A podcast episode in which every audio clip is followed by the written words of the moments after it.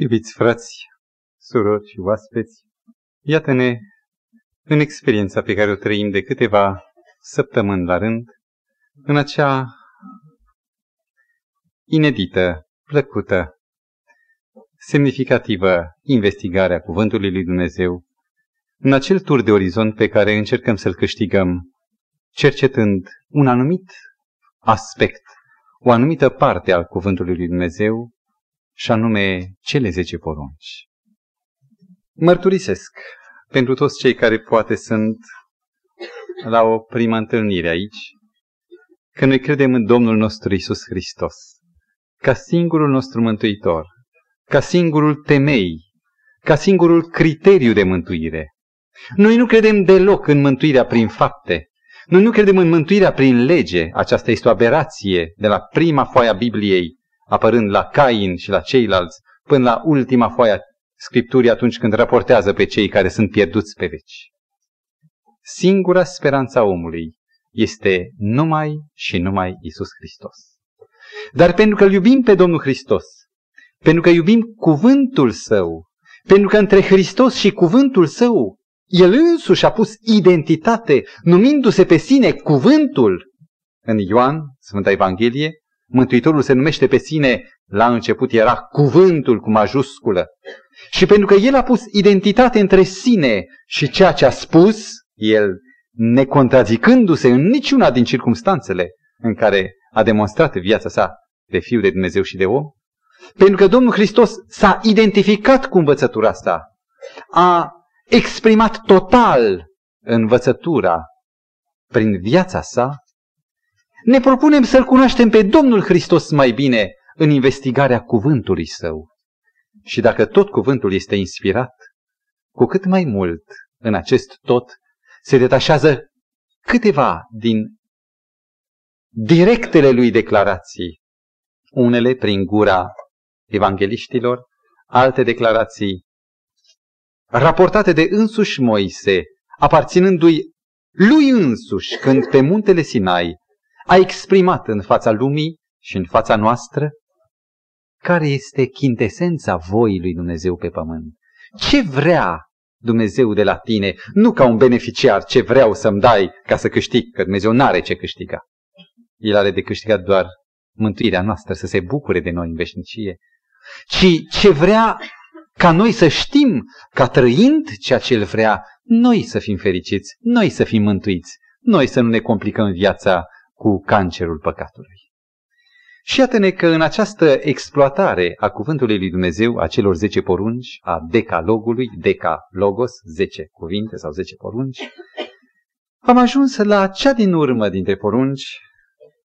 Deschid cartea Exod, capitolul douăzeci, ca să citesc versetul șaptesprezece. Să nu poftești casa aproapelui tău, să nu poftești nevasta aproapelui tău, nici robului, nici roaba lui, nici boului, nici măgarului, nici vreun alt lucru care este al aproapelui tău. Porunca aceasta aș dori ca să o înțelegem și să o înțelegeți și dumneavoastră în sensul ei profund și larg. Azi nu mai avem nici asini, nici boi. Problema s-ar fi putut reduce doar la o antichitate când se trafica. Această sau aceste categorii se traficau: boi, măgari, robi, roabe. Nu atât în detaliile pe care porunca a zecea o exprimă, ci mai ales în chintesența ei, în solia ei cea dintâi.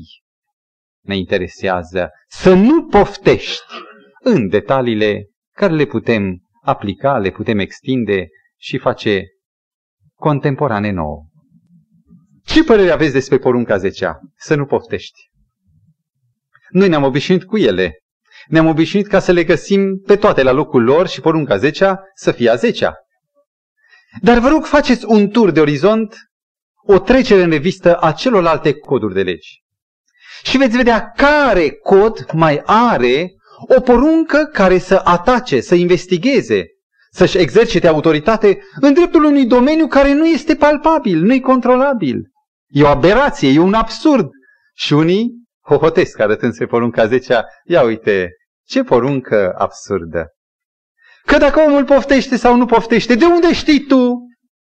Și iată că ești în postura să dai legi necontrolabile. Pe lângă faptul că porunca zecea nu există nicăieri, în niciun cod de lege, mai este un al doilea aspect de impact, de conflict. Există mentalitatea lumii, cea laică sau seculară se mai numește, cea care aparține nu bisericii, ci e, lumii fără Dumnezeu, din afara bisericii, lumea târgurilor, comerțului, a tavernelor, a vieții, eu zic, în care nu apare fața bisericească sau actul închinării. Și vom descoperi că toată această lume este construită pe frumusețea, pe fâlfâirea poftei. În timp ce lumea sutanelor negre este înspăimântătoare, pentru că a pornit cu să nu poftești. Cum ai putea să te simți într-un univers glacial, încremenit, rece, când toată viața este atât de plină de apeluri, de stimulente? Când toată viața spune n-ai vrea să, adică îți trezește prin apelurile sale resortul poftei, a dorințelor. Există un conflict fundamental între lume și ceea ce este în jurul nostru. Se scriu cântări, o lume, ce frumoasă ești. Și într-adevăr, cei care s-au bucurat de nor, de soare, de flori, de oameni, s-au bucurat de tot ceea ce destinde fața omului și produce o satisfacție. Poate cânta ce frumoasă ești lume și se simt jenați față de această poruncă rugoasă, aspră, să nu poftești. Nu sezizați acest conflict între o lume a religiei cu porunca zecea să nu poftești și o altă lume în care omul se vrea fericit și să trăiască plenar, adică cu totul plin fericit. Un tablou, o imagine dintr-un album al unei picturi clasice mi-a rămas în minte. Nu știu dacă am mai spus-o undeva aici. Un pictor romantic descrie un bărbat în vârstă, era în haină neagră, cu o pălărie de duhovnic, urmat de un băiat tânăr de vreo douăzeci și cinci treizeci de ani, mergea cu un pas mai în spate, bătrânul era cu o carte în mână și se părea că merge înainte, vorbindu-i despre înțelepciune. Tânărul era cu o jumătate de pas sau un pas mai înapoi. Erau în mijlocul unui lan de grâne, dar dincolo de lan se putea vedea o lizieră, o poieniță, o lizieră de pădure și niște cupluri colorate și vesele. Și în timp ce bătrânul vorbea înțelept, tânărul se părea că a fost furat de ce a văzut și a rămas o leacă mai înapoi, privind spre lumea interzisă, împiedicată de lan. Era o mărturie împotriva poruncii să nu poftești, împotriva lumii acestei porunci să nu poftești, împotriva unei lumi în care oamenii considerau plăcerea drept o crimă, un păcat.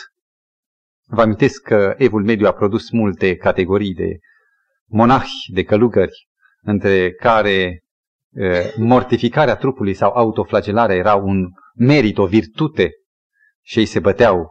Ei dormeau pe cât mai tare, mâncau cât mai prost, încercau să vadă doar pereții cenușii de piatră, să n-aibă niciun cuvânt sau poate și păsările ar fi fost izgonite dacă ar fi existat prin mănăstiri, pentru că ei își mortificau pofta și plăcerea. Fraților, dacă așa stau lucrurile, dacă două lumi stau față în față, dezbinate, învrăjbite de o poruncă care vizează elementul cel mai fluid în viața noastră, nu cumva este cineva de vină și trebuie judecat? Nu cumva este de vină un Dumnezeu, vorbesc în felul lumii, care a pus în noi pofta, care a dat o lume atât de frumoasă și corespondentul sufletesc dintre mine și lume? Vorbesc în felul oamenilor.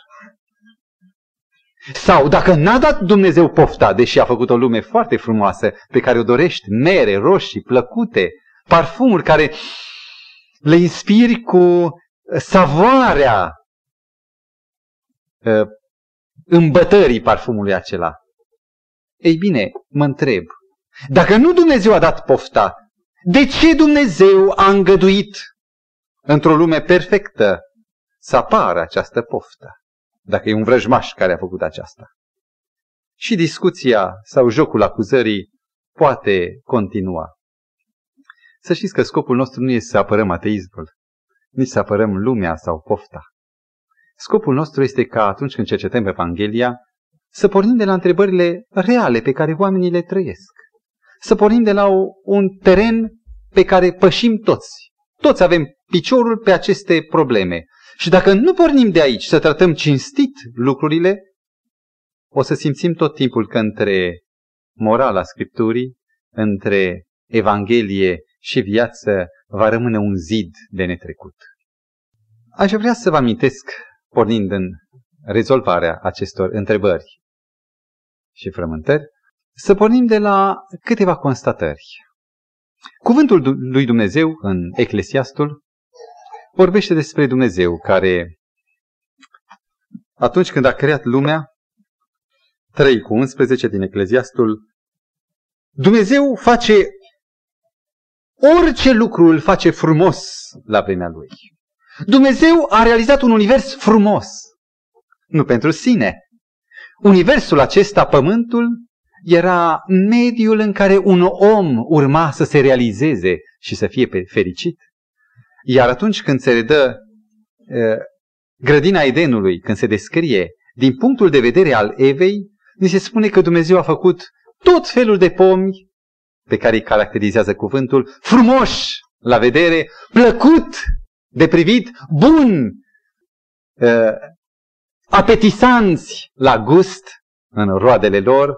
A creat o lume care să corespundă dorinței omului. Hai să nu numim poftă, să numim dorință. De fapt, e același lucru într-un fel. Doresc ceva. Doresc și devine o necesitate, un imperativ. Îmi trebuie să beau un pahar cu apă și beau paharul de apă cu poftă. Când mănâncă copiii cu poftă, ne spunem, iată un copil sănătos. Iar când n-are poftă, pofta de mâncare, e bolnav. Dumnezeu a creat o lume în care există această lege a raportării și a dependenței, a dorinței după ce e în jur. Este oare rău că Dumnezeu a implantat în om tendința sau pofta? În lumea noastră am putea spune că da, e rău, pentru că ne dă multă bătaie de cap cercetarea acestui capitol pofta. Vă rog însă să rețineți, suntem într-o lume deja deformată, într-o lume care deja este strâmbă.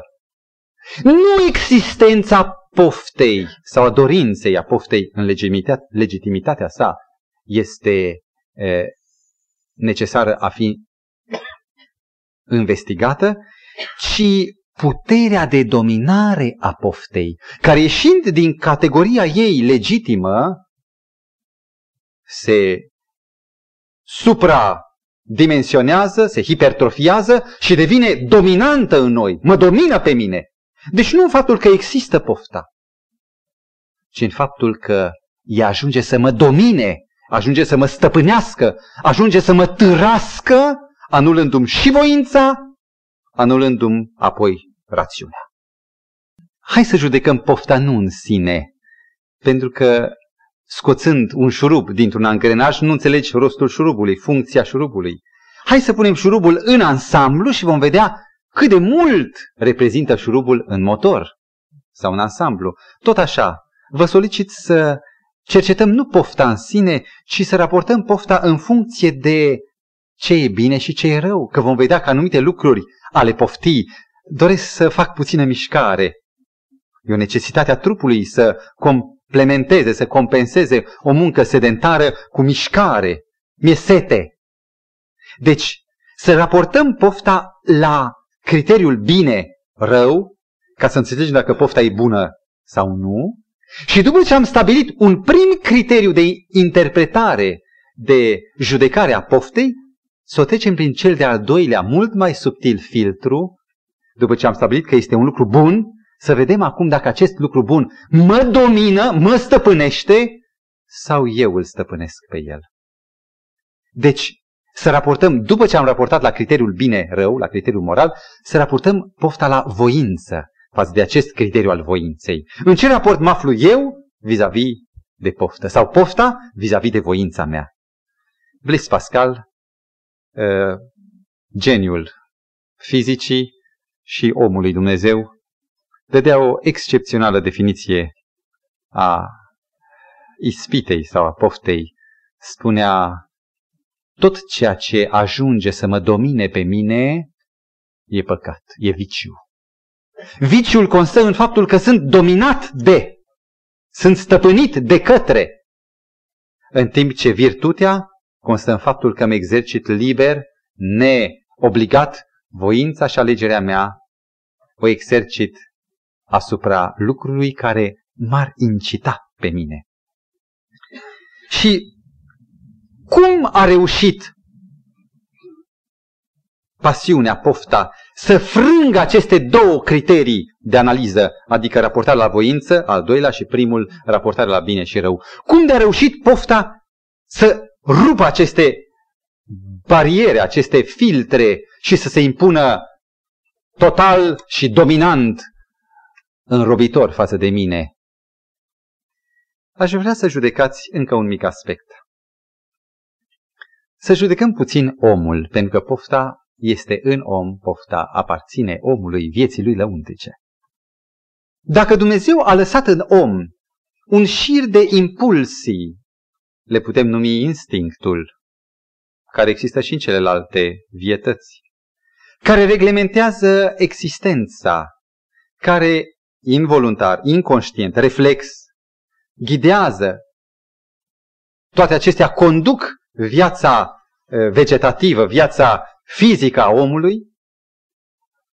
Dacă omul are aceste porniri în el, ca fiind fondul, zic, neconturat, nedistinctiv, fondul general al impulsilor, al pornirilor, Dumnezeu a mai dat omului un etaj superior care să cenzureze, să filtreze aceste fluxuri de imbolduri, și anume să filtreze prin rațiune. Proverbe patru cu douăzeci și trei, un text deosebit pe care l-am mai analizat cu alte ocazii, afirma: păzește-ți inima mai mult decât orice, căci din ea ies izvoarele vieții. Dacă viața noastră sâșnește din pornirile e, spontane și oarbe ale afectului, ale emoționalului, atunci păzește-ți. Este un imperativ care se adresează rațiunii, de a nu lăsa acest șuvoi necontrolat, ci a-i spune: e bine, nu e bine, e prea mult, e destul. Păzește-ți este cumulul voinței la cenzorul rațiunii, ca amândouă să țină în frâu acest râu, acest fluviu. Știți ce se întâmplă cu râurile? Sunt atât de utile când puse în fața unui stăvilar, sunt canalizate să miște o moară, să învârte turbine pentru curent, sunt foarte bogate în capacitățile pe care le oferă omului. Dar atunci când râul iese din matcă, atunci când stăvilarele se rup, devine moarte, potop, inundație. Am trăit în anii șaptezeci dezastrul pe care apele nemai controlate le-au produs. Și iată, într-o lume în care rațiunea este, din rolul de străjer și veghetor, este luată rob de acest impostor și este transformată într-o, într-un căluț pe care pofta, încălicând, conduce omul prin căi, să găsească rațional căi de a-și atinge scopurile. În loc să devină un stăpân, un prinț, să, să rămână un prinț, rațiunea a devenit un rob, un serv care servește soluții raționale pentru atingerea obiectivelor păcătoase. Iar voința este de dată la rău, iar ea însăși, voința, nu se mai poate împotrivi vântului forței pasiunilor. Voltaire spunea că pasiunile, patimile, pornirile oarbe ale omului sunt vânturile care mână corăbile înainte. Fără pasiuni, fără patim, omul n-ar putea să aibă un sens, un progres, spunea Voltaire, era fără Dumnezeu. Zice, e drept că vânturile acestea adeseori scufundă, cufundă, aș vrea să spun, corăbile toate, flotă, o flotă maritimă întreagă. Iar Jean-Jacques Rousseau, într-una din lucrările sale, în care avea curajul să spună lucrurilor pe nume chiar când veneau împotriva lui, mărturisea cam așa: nu există în lume nimic mai puternic decât patima. Și în fața patimei nu e un om care să poată sta împotriva. Toți se supun, se subordonează patimilor lor. E legea fundamentală a oamenilor. Când am citit fragmentul respectiv, nu eram încă creștin. Dar am simțit că e o provocare. Ești și tu un rob? Ești și tu doar un cățel? Sau ești un om? Și am simțit că trebuie să nu fie așa. Că aici a greșit-o și Voltaire și Rousseau, oameni care au privit doar la ei și la lumea din jurul lor și au spus: omul nu poate să se scape, și are dreptate. Pentru că nu-L cunoșteau pe Hristos, care s-a numit pe sine Mântuitor, cel care intervine în viața noastră, a făgăduit și poate să ne scape. Și iată, lumea lui Rousseau și Voltaire ne este înfățișată, cum spune și pana inspirată, cuvântul Scripturii, ca o lume dominată de poftă. Citesc în întâia Ioan, întâia scrisoare a Apostolului Ioan, capitolul doi, versetul cincisprezece și șaisprezece. Nu iubiți lumea, nici lucrurile din lume. Versetul șaisprezece. Căci tot ce este în lume și care poate fi cuprins în pofta firii pământești, am subliniat poftă, doi, pofta ochilor și trei, lăudăroșia vieții, nu este de la Tatăl, ci din lume. Iată cum lumea este fundamentată, este zidită pe poftă. Aș vrea să merg puțin mai repede și să citesc un alt verset din Apostolul Iacob, care amintește că această lume structurată pe poftă nu e o lume pozitivă, bună de promovat. Ia ascultați ce spune Iacob. Capitolul patru, versetul unu. De unde vin luptele și certurile între voi? Nu vin oare din poftele voastre care se luptă în mădularele voastre? Odată ce pofta este temelia lumii, este elementul, viermele care nu moare, care mână toate înainte, atunci iată și rezultatele, efectele unei asemenea lumi, o lume cariată de chin, frământ, certuri, lupte. Eclesiastul patru cu patru, înțeleptul Solomon, ca un războinic înfrânt, transmite generațiilor de după el înțelepciunea de a nu fi înfrânt ca el și se zice: iată ce am mai văzut în lume, Eclesiastul patru cu patru, am mai văzut că orice muncă și orice iscusință la lucru își are temeiul numai în pisma unuia asupra altuia. Forța motrice, resortul care împinge progresul, așa numitul progres, noi îl numim progres, că de la un tip de mașină voi salta la unul cu capacitate cilindrică mai mare, sau cu, de la un pantof, ajung la un pantof cu calități sporite. Deci așa numitul progres, de la o pâine cenușie la una mai albă, așa numitul progres pe care eu îl uh, cultiv, stă doar, sau zace, se fundamentează exclusiv în pisma unuia, în, să nu poftești nimic ce al tău, în pisma, în invidia pe care o cultivă unul împotriva celuilalt. Petru, în a doua sa epistolă, redă și el un gând care e foarte interesant, foarte important. A doua Petru, capitolul unu, versetul patru, prin făgăduințele lui, faceți-vă părtași de fire dumnezeiască după ce ați fugit de stricăciunea care este în lume prin pofte. Dacă lumea aceasta e putredă, se strică, se alterează necurmat, dacă relațiile se strică, este, spune cuvântul, datorită acestui ceva fundamental numit pofta. Observați, iubiți ascultători, am ajuns la miezul problemei. Am ajuns exact la punctul cheie, de care depinde toată problema. Am urmărit cu ocaziile trecute, când am trecut prin celelalte porunci, istoria lumii prin porunca a șasea, de exemplu, să nu ucizi, prin porunca a opta să nu furi, prin porunca a noua să nu minți, și am observat că odată cu apariția uneia din aceste, porun- din aceste fără de legi, minciună, furt, ucidere, a intrat și tragedia pe planeta Pământ. Dar dacă ar fi să luăm o viziune în atenție, și anume a istoriei lumii din unghiul de vedere al poftei, vom înțelege că am ajuns prin porunca zecea la miezul problemei. Știți cum a început tragedia în univers? Un heruvim, un înger de lumină cu aripi strălucitoare, conducător al oștirilor îngerești, a spus: poftesc tronul lui Dumnezeu, poftesc slava lui Dumnezeu, gloria lui.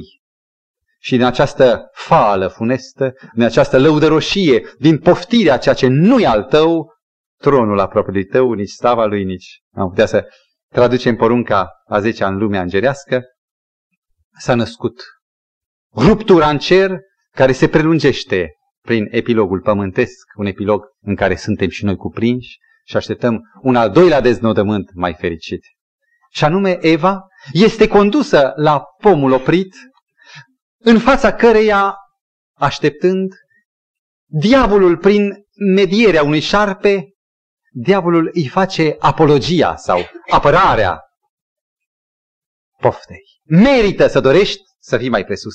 Merită să poftești ca mintea ta să fie deschisă. Merită să poftești a fi ca Dumnezeu. Și citiți în Geneza, în capitolul trei, cuvintele: femeia a văzut că pomul era bun de mâncat, plăcut de privit și că pomul era de dorit. Era pofta, în alte cuvinte, ca să deschidă cuiva mintea. A luat deci din rodul lui și a mâncat. Rezultatul: nu s-a deschis nicio minte. S-a încuiat mintea, s-a închis mintea. Urmăriți istoria familiei Adam și Eva și urmăriți în lumina aceasta istoria lui Samson, omul biruit, uriașul, puternicul, colosul biruit de poftă, istoria lui David, om ales, biruit de poftă, Solomon, despre care se spune că a avut cea mai ascuțită, cea mai tăioasă inteligență din câte s-au dat oamenilor vreodată, copleșit, târât de poftă.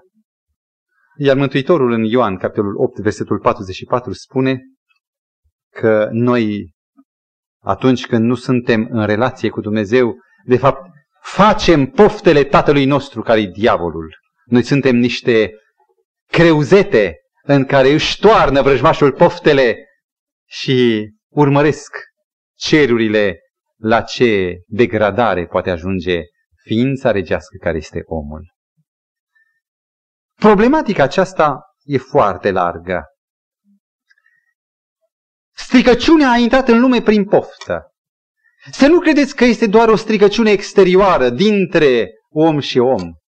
Dacă între oameni apare războiul datorită acestui element, nu uitați că omul, pus într-un univers colorat de poftă, devine nefericit. Citesc un verset din Isaia patruzeci și opt cu versetul douăzeci și doi: cei răi n-au pace. Isaia patruzeci și opt, douăzeci și doi. Am mai amintit cu ocazie, dar e oportun să o fac. Un basm, basmul peștișorului de aur, basm rusesc. o istorie uh, care era interesantă pentru copil, dar care închidea multă înțelepciune. Niște pescari la malul mării uh, ajung, mai ales la inițiativa și uh, prospecțiile pescăriței, ajung să exploateze ofertele unui peștișor de aur, având mai întâi o copaină, un bordei mai bun, o casă boierească, o casă boierea, de duce, un pasăre, casă regească cu o curte, una împărătească, și în cele din urmă zice: mai vreau ceva, vreau ca peștișorul de aur să fie și robul meu. Și ultima imagine a acestei cărți: la aceeași copaie sparte, la același bordei, omul are căzut, pierzând tot ce ar fi putut păstra dacă s-ar fi limitat. Dar pofta nu e așa. Pofta vrea tot mai mult. Interesant lucru. Resortul acesta nu aduce echilibru, ci fură fericirea și pacea omului. Îl aruncă într-un carusel, îl aruncă într-un... Uh, uh, uh, într-o ruletă care se învârte, se învârte tot mai repede și mai repede, din ce în ce mai amețitor. Uitați-vă la robii poftei, de la un pahar, sau de la o țigară, sau de la o injecție intravenoasă. De aici a pornit odată, una. Ele cer din ce în ce, progresiv, în progresie geometrică, tot mai mult. Mai nou, am citit o lucrare, un studiu de psihologie și psihiatrie. Era mai mult un comunicat, un articol, nu un studiu complet, în care se punea problema și uh, psihiatrul sau psihologul era creștin. Care este prima din bolile psihice? Cunoașteți maladia aceasta cu multe fețe cumplite în care omul e alterat. Și autorul ajunge la un punct dureros, foarte curajos autorul, în care declară că egoismul este mama tuturor acestor boli. Egoismul sau pofta, dorința ca el să aibă, este întronarea eului cu tot ce este în el, cu pofte, ca dominant în viața cuiva. Este oare egoismul boala psihică? Sau îi se cuvine egoismului să-i spunem, să o categorisim drept boală psihică? Și dacă ar fi să mergem până la ultima cauză, ultima verigă, mergând înapoi, dar îndărătelea, ca să cău- gă- găsim, să căutăm cauza cauzelor, mama cauzelor, vom ajunge inevitabil la egoism. Am avut discuții cu un băiat de mult. Era bolnav psihic, avea mai multe internări și mi-a făcut o declarație care mi-a deschis înțelegerea. În catalog, în fișa lui de bolnav, eram la numărul nouă unde îl vizitam, erau trecute mai multe cauze ale bolii, iar el spune: să spune eu care e cauza. Nu ce scrie acolo, acelea sunt uh, uh, constatări omenești, încercări de explicări omenești. E pofta, e păcatul. Toate pleacă de aici, de la egoismul exacerbat, de la poftă. Porunca aceasta, să nu poftești. Nu vi se pare că își schimbă tot mai mult conținutul? Că dintr-o poruncă care i s-a părut a fi rece, ostilă nouă, devine un tratament, o rețetă cu medicamente amare sau cu un tratament puțin restrictiv, dar salvator? Nu simțiți că atinge miezul problemei, miezul luptei? M-a întrebat cineva cu ocazie: de unde știu eu că acest cuvânt, aceste zece porunci sunt divine și că Biblia este o carte inspirată de Dumnezeu? S-ar putea să fie o carte de înțelepciune populară, folclor adunat în mii de ani. Ei bine, vă rog, priviți numai un singur aspect, un singur element și veți descoperi că Biblia aceasta este cu totul inspirată de Dumnezeu, amintind doar porunca a zecea. tocmai prin faptul că nu există niciun fel de autoritate care să controleze cugetele, intențiile. Tocmai de aceea în niciun cod moral n-a putut apare o poruncă care să reglementeze problematica invizibilă. Proces pentru intenții nu se poate intenta. Doar Dumnezeu. Doar acolo unde este o ființă care pătrunde inima, care pătrunde labirintul cu ascunzișul ale sufletului, care poate să înceapă, să deschidă un proces, dar să și-l închidă sănătos, victorios cu omul.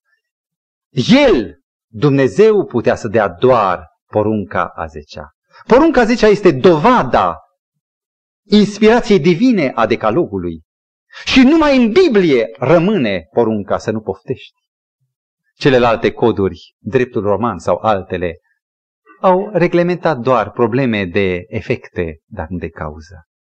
Moraliștii au vorbit, poate, moraliștii francezi, de exemplu, împotriva concupiscenței sau împotriva poftei, dar au vorbit frumos, au recunoscut o lume cum ar trebui să fie, dar n-au înțeles cauza, n-au putut oferi soluții.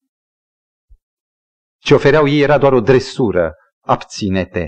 N-au înțeles că trebuie o curățire a izvorului. N-au înțeles cauza, n-au oferit soluții și au fost lipsiți de autoritate. Până și astăzi bibliotecile în casa oamenilor cu scaun la cap sunt pline cu învățături morale, nu însă și viața lor. Autoritatea unui moralist a fost doar omenească. În timp ce Dumnezeu, în porunca zecea, oferă o lumină asupra întregei probleme a păcatului, punând degetul pe rană, aici cauza. El oferă și o soluție, o să o vedem imediat, el însuși are autoritate să investigheze sufletul și să își impună punctul adevărului de vedere și apoi el însuși are capacitatea de a controla istoria din inima ta și din inima mea. Dreptul roman, să facem o mică paralelă, urmărea faptele. Legea lui Dumnezeu cercetează intențiile și motivațiile. Aici e punctul cheie. Dreptul roman se manifesta asupra lucrurilor din afară, în timp ce legea lui Dumnezeu cercetează problemele de la sursă, din lăuntru. Dreptul roman dădea pedepse după mărimea fără de legilor, infracțiunilor, în timp ce Dumnezeu nu stabilește un cod de vină și nu stabilește vinovăția după cantitate, după mărime, ci după natura păcatului. Definește natura ca fiind ceea ce condamnă. Dreptul roman stabilea ordine în relații sociale, relații om cu cei din afara lui, în timp ce legea lui Dumnezeu pune ordine între, în relația omului cu Dumnezeu. Aici e punctul cheie. Dreptul roman n-a salvat Imperiul Roman, în timp ce decalogul, dat cu aproximativ o mie cinci sute de ani înainte de Domnul Hristos, este perfect și este atât de autentic și de actual până și astăzi. Și pot spune că nu decalogul a salvat, dar lumina din decalog a dat cunoștința adevărului și prin Hristos această cunoștință a devenit eficientă. Hristos în lumina decalogului ne-a salvat. Aici este miezul problemei. Unii oameni au interpretat că poruncile din decalog au o ordine ca importanță în descreștere.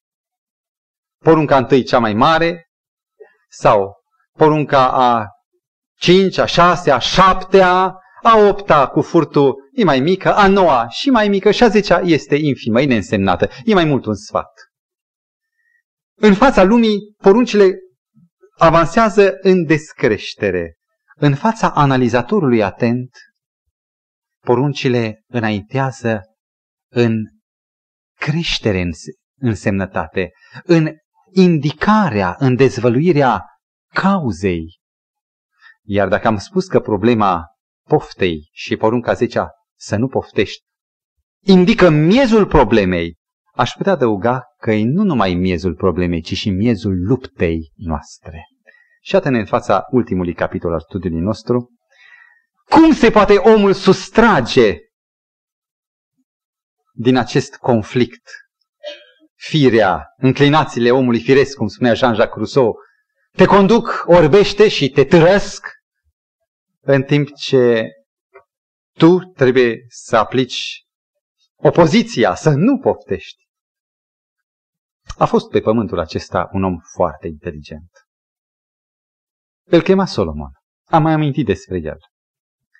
Iar în întâi Împărați unsprezece cu versetul doi, raportul vieții aproape de încheiere a celui mai inteligent, a celui mai clarvăzător om de pe pământ este jalnic. Raportul spune scurt că, luându-și neveste străine,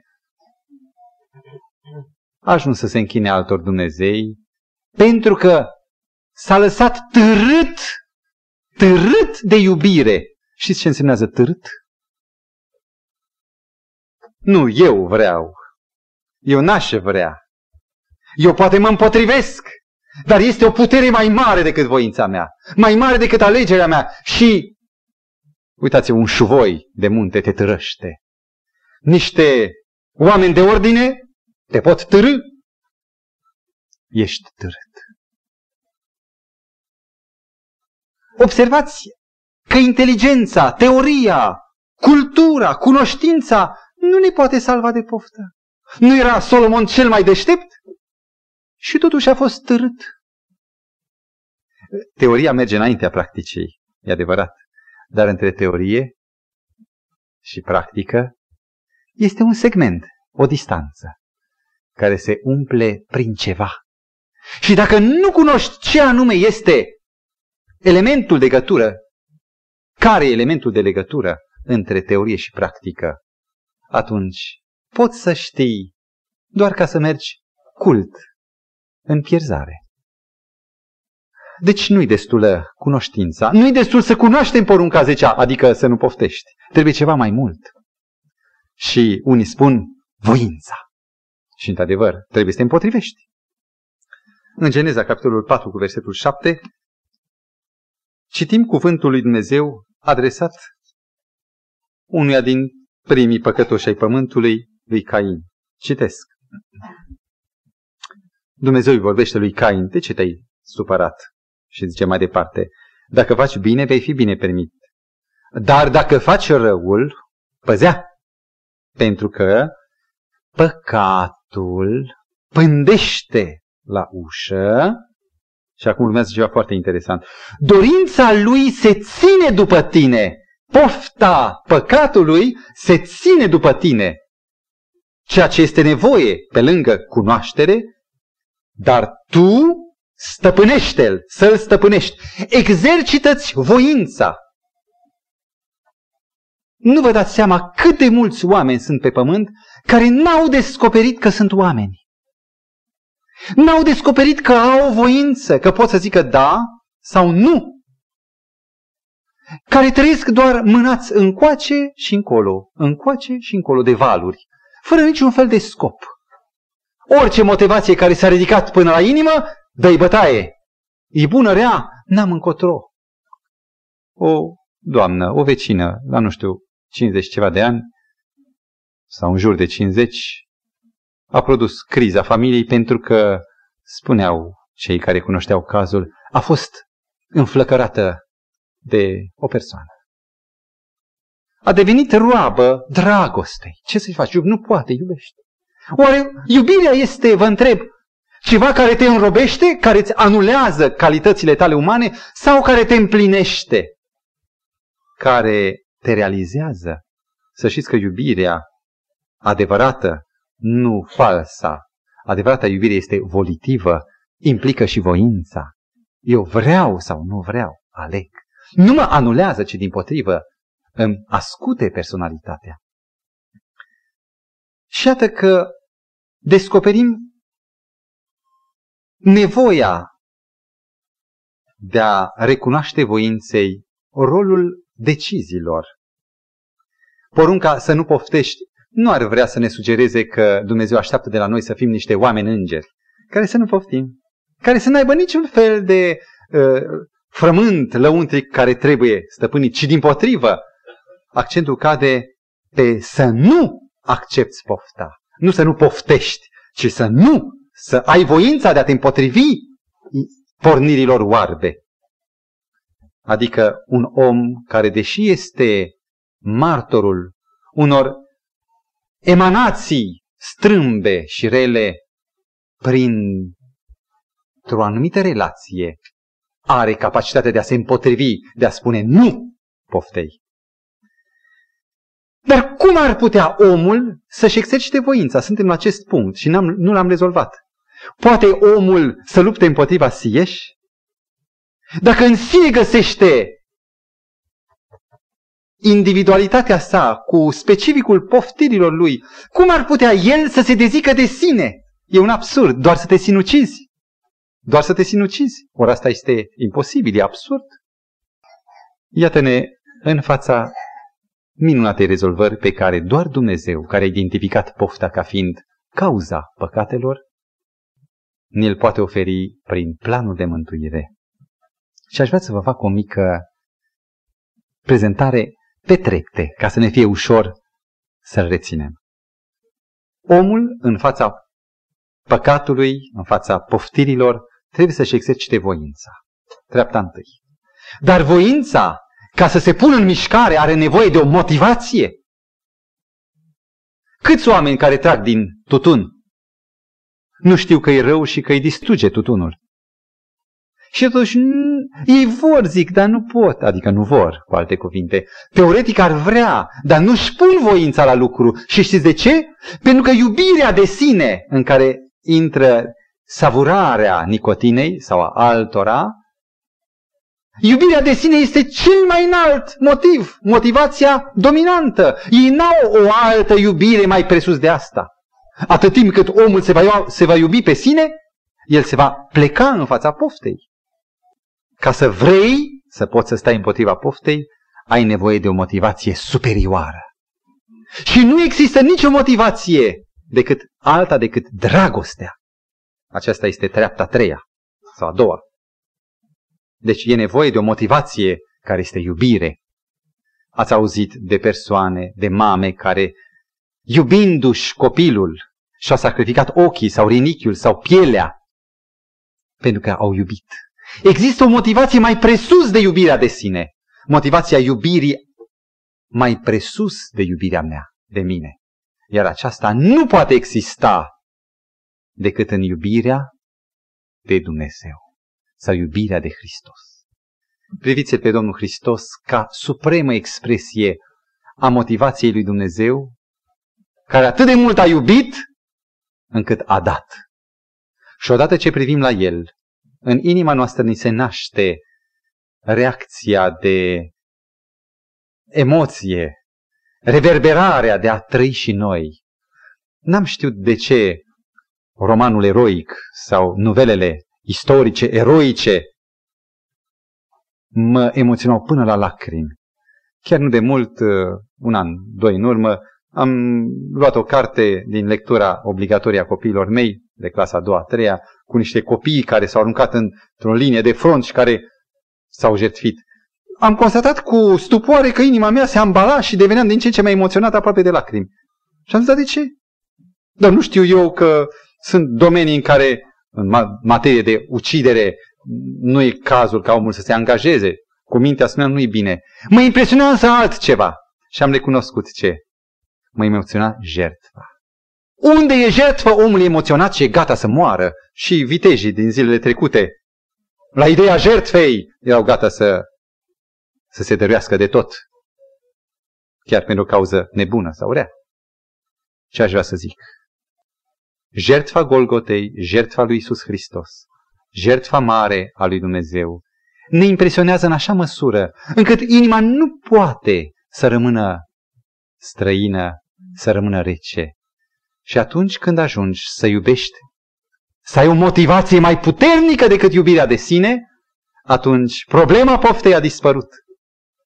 Oameni care încercau să smulgă țigara din gură, țigărușa, nu o reușeau. Și știți de ce? Ei după aceea au recunoscut, nu iubeau pe Dumnezeu. Din clipa în care dragostea de Dumnezeu a aprins inima lor, n-a mai fost problema aceasta. N-a mai fost o problemă, nu mai era o problemă, era problema doar pentru cel care e sub dominația poftei. Și iată, iubiți frați, punctul culminant. Aici este miezul problemei păcatului, dar aici este și miezul biruinței asupra păcatului. Nu prin lupta cu păcatul, lupta nu a credinței, ci a faptelor, ci prin lupta de a fi cu Hristos, lupta de a lăsa pe El să locuiască în inima mea. Iubirea de Dumnezeu este singura forță care naște pe om din nou, care îl transformă. Și iată rezultatul, Galateni cinci cu douăzeci și trei, rezolvarea crizei poftei sau a porunc, călcării de poruncă a zecea. Galateni, capitolul cinci, versetul douăzeci și trei, roada Duhului dimpotrivă este înfrânarea poftelor. Și împotriva acestui fapt nu există niciun fel de restricție sau de lege. Unii spuneau, viața voastră de creștin este o viață fadă, fără plăceri și fără pofte. Cine zice așa se înșală. Cine zice așa nu știe cât de frumoasă este viața de creștin. O viață care e mulțumită în echilibrul limitat, modest, care este economică, care este, dacă vreți, liniștită, nu cu șocuri în ea, dar care este plină de mulțumire, plină de cea, cea mai autentică fericire. Aici este provocarea pe care Mântuitorul, dând cele zece porunci, ne-o face. Vrei să guști fericirea chiar de pe pământ? Mântuitorul nu promite fericiri cerești. Nu promite să pregustăm fericirea cerului visând cam cum am fi sus cu aripi și mâncând toate minunățile de fructe, care nici măcar nu le-am văzut. Nu o fericire fictivă, imaginară, ci o fericire autentică. Un om care se descoperă rege, așa cum Dumnezeu l-a făcut, rege al lumii acesteia, care nu mai este rob al patimilor, și care el însuși spune nu și da. Și cu cât omul se antrenează în această nu și da, în această manifestare a voinței, cu cât omul se exersează în exprimarea voinței lui, cu atâta devine mai ușoară lupta, sau nu lupta, durata uh, arsurii veninului care vine din afară, cu cât motivația se mărește dragostea de Dumnezeu, cu atât mai anesteziată este săgeata cu veninul pe care diavolul o lansează de poftă.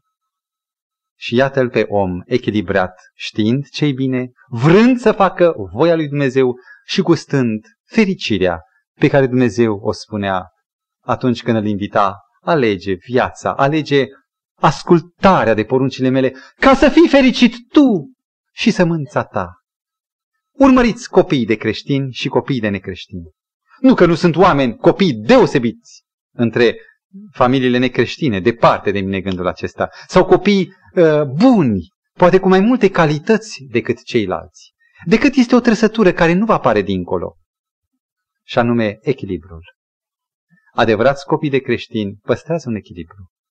Și atunci când încă nu știu de puterea voinței sau de personalitate, ei trăiesc, se exersează, se antrenează. Nu e timp acum, dar ar merita mai mult de oră să medităm asupra valorii educației pentru copii, ca să devină dinamici, să devină pregătiți pentru a spune nu cu ușurință, nu cu caznă și cu chin. Și aș vrea să termin cu o ilustrație. În Africa de Nord se raportează, se relatează modul în care băștinașii vin, vânează măimuțele. O măimuță este o vietate externă de iute.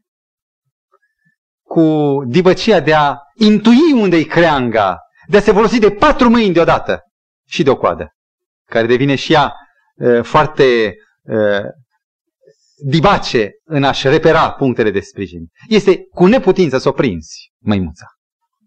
Dar băștinașii din Africa de Nord au vândut și europenilor patentul. E destul să folosești un truc simplu. Seara sau ziua, dacă crezi că ai șanse și ziua să nu te vadă animalul, seara pui un vas cu gâtul atât cât să poată un om sau o maimuță să-și vâre mâna alungită, cât mai îngustă posibil. S-o vâre înspre pântecele vasului, de lut sau de tablă de aram. Și acolo bagă niște alune, niște nuci. Ai grijă însă ca vasul acesta să fie bine legat de pom, bine legat de o rădăcină, ca să rămână vasul pe loc, să fie fixat. Du-te acasă, dorm în pace și când se arată zorii, când cocoșul cântă, du-te și ia-ți măimuța. Ce se întâmplă? Măimuțica, atras de un miros extrem de fin, intuiește că e ceva bun, ceva gustos. Mai ales dacă vede o coajă de nucă împrejur, zice, aha, e vorba de nuci. Și își vâră mânuța, făcută sul, își vâră mânuța prin gâtul îngust al vasului, până acolo când palpează nuci sau alune. Asta este deliciul. Și ca să fie mai repede fericită, n-apucă numai una, apucă cât mai multe. Și umple pumnul cu alune.